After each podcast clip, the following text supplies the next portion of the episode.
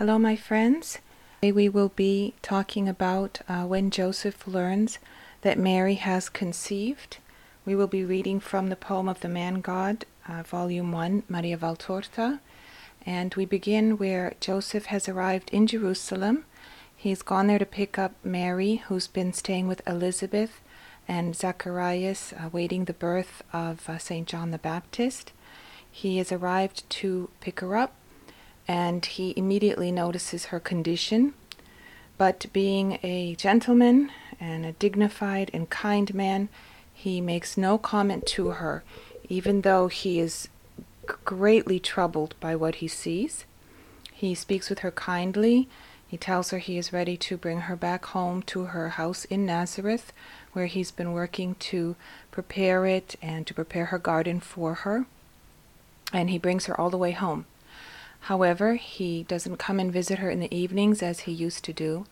And Mary is deeply troubled because she understands that Joseph has not yet been made aware by the Holy Spirit that she is carrying the Son of God. We begin reading on page 124. My Joseph suffered his passion. It began in Jerusalem when he noticed my condition, and it lasted several days, exactly as it had happened to Jesus and to me. Neither was it less painful for his soul, and only because of the holiness of my just spouse it was contained in such a dignified and secret form that it has been hardly noticed throughout centuries. O, our first passion, who can feel its intimate and silent intensity? Who can describe my pain when I realized that heaven had not yet heard my prayer by revealing the mystery to Joseph? I understood that he was not aware of it when I saw that he was respectful to me as usual. If he had known that I bore in me the Word of God, he would have adored that Word enclosed in my womb, with the acts of veneration which are due to God, and which he would not have failed to accomplish, as I would not have refused to receive, not for my own sake, but for him who was within me, and that I bore, as the Ark of the Alliance carried the stone code and the vases of manna. Who can measure my struggle against the dismay that endeavored to overwhelm me, in order to convince me that I had hoped in vain in the Lord? Oh, I think it was the furious rage of Satan. I perceived doubt rising behind my back and stretching its icy claws to imprison my soul and prevent it from praying. Doubt is so dangerous and lethal to the spirit. It is lethal because it is the first agent of the deadly disease called despair, against which we must react with all our strength, so that our souls may not perish and we may not lose God. Who can truly tell Joseph's pain, his thoughts, the perturbation of his feelings? Like a little boat caught in a great storm, he was in a vortex of conflicting ideas, in a turmoil of reflections, of which one was more piercing and painful than the other. He was, to all appearances, a man betrayed by his wife. He saw his good reputation and the esteem of his world collapse around him. Because of her, he saw scornful fingers pointed at himself, and felt pitied by the village people. Above all, he perceived that his love and esteem for me had fallen, struck to death, before the evidence of a deed. In this respect, his holiness shines brighter than mine. And I give this witness with the affection of a spouse, because I want you to love my Joseph, this wise, prudent, patient, and good man, who is not separated from the mystery of redemption. On the contrary, he is so closely connected to it, because he suffered for it, consuming himself in sorrow for it, saving your Savior at the cost of his own sacrifice, because of his holiness. Had he not been so holy, he would have acted in a human way, denouncing me as an adulteress, so that I should be stoned, and the son of my sin should perish with me. If he had been less holy, God would not have granted him his light as guidance in his trial. But Joseph was holy. His pure spirit lived in God. His charity was ardent and strong. And out of charity he saved your Savior for you, both when he refrained from accusing me to the elders, and when he saved Jesus in Egypt, leaving everything with prompt obedience. The 3 days of Joseph's passion were short in number, but deep in intensity, and they were tremendous also for me, those days of my first passion, because I was aware of his suffering, which I could not alleviate. In fact, I had to obey God's command, who had said to me, "Be silent." And when, after we arrived in Nazareth, I saw him go away with a laconic goodbye, and bent as if he had aged in a short time, and I noticed that he no longer came to see me in the evenings as he used to do, then I tell you, my children, that my heart wept very bitterly. Closed in my house all alone, in the house where everything reminded me of the Annunciation and the Incarnation, and where everything reminded me of Joseph, married to me with spotless virginity, I had to fight despair and Satan's insinuation, and hope, hope, hope, and pray, pray, pray, and forgive, forgive, forgive. Joseph's suspicion, his disturbance, and just despair. My children, it is necessary to hope, to pray, to forgive, to obtain God's intervention in our favor. You must live your passions because you deserved them with your sins. I can teach you how to overcome them and turn them into joy. Hope beyond measure. Pray with confidence. Forgive to be forgiven. God's forgiveness will be the peace you desire, my children. Now we continue with the scene where Joseph goes to speak with Mary. Mary is spinning in the shade of a very thick apple tree, overloaded with apples. Her face is as pale as ivory. Under her lowered eyelashes there are two dark shadows, and her eyes are swollen as if she had cried. She is all dressed in white. Mary starts at a loud, resolute knocking at the door. She lays the staff and spindle down and rises to go and open. Although her dress is loose and wide, it does not conceal the rotundity of her pelvis. Joseph is standing in front of her. Mary turns pale, also in her lips. Her face is so bloodless that it looks like a host. Mary looks at Joseph with sad, inquiring eyes. Joseph looks at her with imploring ones. They are both silent, looking at each other. Then Mary says, "At this time, Joseph, is there anything you need? What do you want to tell me? Come in." Joseph enters and closes the door. He is still silent. "Speak, Joseph. What is it you want from me?" "I want you to forgive me." Joseph bends down as if he wanted to kneel down, but Mary, who is always so reserved in touching him, seizes him resolutely by his shoulders and stops him. Mary's face blushes and blanches in rapid succession. One moment it is all red, and immediately afterwards it is as white as snow, as it was before. "You want me to forgive you?" she says. "I have nothing to forgive you, Joseph. I can but thank you once again for everything you have done here while I was away, and for your love for me." Joseph looks at her, and I can see two large tears welling up in the cavity of his deep eyes. They remain there as if they were on the rim of a vase, and then they roll down onto his cheeks and his beard. "Forgive me, Mary. I mistrusted you. Now I know. I am not worthy of having such a treasure. I lacked in charity. I accused you in my heart. I accused you unfairly, because I did not ask you to tell me the truth.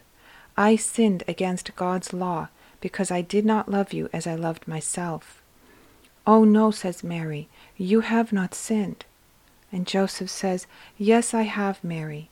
If I had been accused of such a crime, I would have defended myself.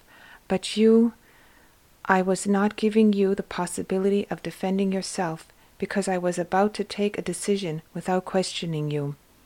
I have been unfair to you, because I offended you with my suspicion. Also, a single suspicion is an offense, Mary. Who suspects does not know, and I did not know you as I should have done. But for the torment I suffered, 3 days of torture, forgive me, Mary." And Mary says, "I have nothing for which to forgive you. On the contrary, I ask you to forgive me for the pain I caused you." Joseph says, "Oh yes, it was a great pain. What a torture! Look, I was told this morning that my temples are white-haired and my face wrinkled. These past days have been more than 10 years of my life. But why, Mary, have you been so humble as to conceal your glory from me, your spouse, and thus allow me to suspect you? Joseph is not on his knees, but he has bent so low that he is as good as kneeling down. And Mary lays her tiny hand on his head and smiles. She seems to be absolving him, and she whispers, "If I had not been humble in the most perfect manner, I would not have deserved to conceive the expected one, who is coming to pay for the sin of pride that ruined man." And then I obeyed. God had requested such obedience. It cost me so much, because of you, because of the pain that you were to suffer. But I could but obey. I am the handmaid of the Lord, and servants do not discuss the orders they receive. They fulfill them, Joseph, even if they cause bitter tears. Mary weeps quietly while speaking, so quietly that Joseph, bent down as he is, does not notice it until a tear falls on the floor. He then lifts his head and, it is the first time I see him do this, he presses Mary's little hands in his dark, strong ones and kisses them. Now we shall have to arrange for... Joseph does not say anything else, but he looks at Mary's body and she becomes purple and sits suddenly to avoid her figure being exposed to eyes watching her. We shall have to make haste. I will come here. We will complete the wedding next week. Is that all right? And Mary says, "Whatever you do is all right, Joseph. You are the head of the family. I am your servant." Joseph says, "No. I am your servant. I am the happy servant of my Lord, who is growing in your womb. You are blessed amongst all women of Israel. This evening I will warn my relatives, and after, when I am here, we will work to prepare everything to receive. Oh, how can I receive God in my house, God in my arms? I will die of joy. I will never dare touch him. I will never be able." And Mary says, "You will be able, as I will, by the grace of God."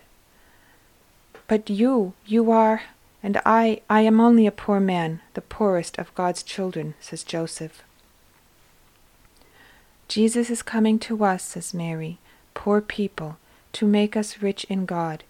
He is coming to us too, because we are the poorest, and we admit it. Rejoice, Joseph, the house of David has the king long waited for, and our home will become more splendid than Solomon's palace, because heaven will be here, and we shall share with God the secret of peace that men will be acquainted with later. He will grow among us, our arms will be the cradle for the Redeemer, and our work will procure bread for him. O Joseph, we will hear the voice of God calling us, Father and Mother." "Oh," cries Mary with joy, such happy tears. And Joseph, who is kneeling at her feet, is weeping with his head almost hidden in Mary's white dress, which falls in folds onto the plain pavement of the room. The Virgin Mary now says to us, "No one must interpret my pallor erroneously. It was not caused by human fear. From a human point of view, I should have expected to be stoned to death, but I was not afraid because of that. I was suffering because of Joseph's pain. Neither was I upset by the thought that he might accuse me. I was only sorry and afraid that he might be lacking in charity if he should insist in his accusation. That is why all my blood rushed to my heart when I saw him. It was the moment when even a just man might have offended justice by offending charity, and I would have been extremely upset if a just man were to commit an error, since he never erred. Had I not been humble to the very extreme limit, as I told Joseph, I would not have deserved to bear within me him who was lowering himself, God, to the humiliation of being a man in order to make reparation for the pride of the human race. I have shown you that scene which is not described by any of the Gospels, because I want to draw the excessively misguided attention of men to the conditions which are essential to please God and receive his continuous calls to your hearts. Faith. Joseph believed the heavenly messenger's words unquestioningly. He wanted but to believe, because he was sincerely convinced that God is good, and that since he had hoped in the Lord would not have reserved for him the torture of being betrayed, disappointed, and sneered at by his neighbors. He asked for nothing but to believe in me, because, being honest, it was painful for him to think that other people were not honest. He lived according to the law, and the law says, love your neighbor as you love yourself. We love ourselves so much that we think we are perfect even when we are not. Can we therefore not love our neighbor simply because we think he is faulty? So Mary says that Joseph had faith because he suffered for 3 days, but the third night he received a vision from an angel of God informing him that Mary was carrying the Son of God, the Messiah that they had all been waiting for, and then he understood what was happening. Mary says that the first condition that we must have in our hearts is faith. Secondly, she continues, and she says, unrestricted charity, a charity that knows how to forgive, that wants to forgive, and forgive in advance, excusing wholeheartedly the imperfections of our neighbors. It is necessary to forgive immediately, accepting every extenuating circumstance. Mary says we should forgive immediately. This is something I believe in also. If you don't forgive as immediately as possible, you carry that anger and hurt and resentment in your heart. You become an angry and bitter and miserable person. We don't want to be people like that. We want to be people open to love and kindness and humility and courage and forgiveness as immediate as possible is what helps us to keep positive and following God's laws and rules. Mary continues, and she says the next condition to have is humility.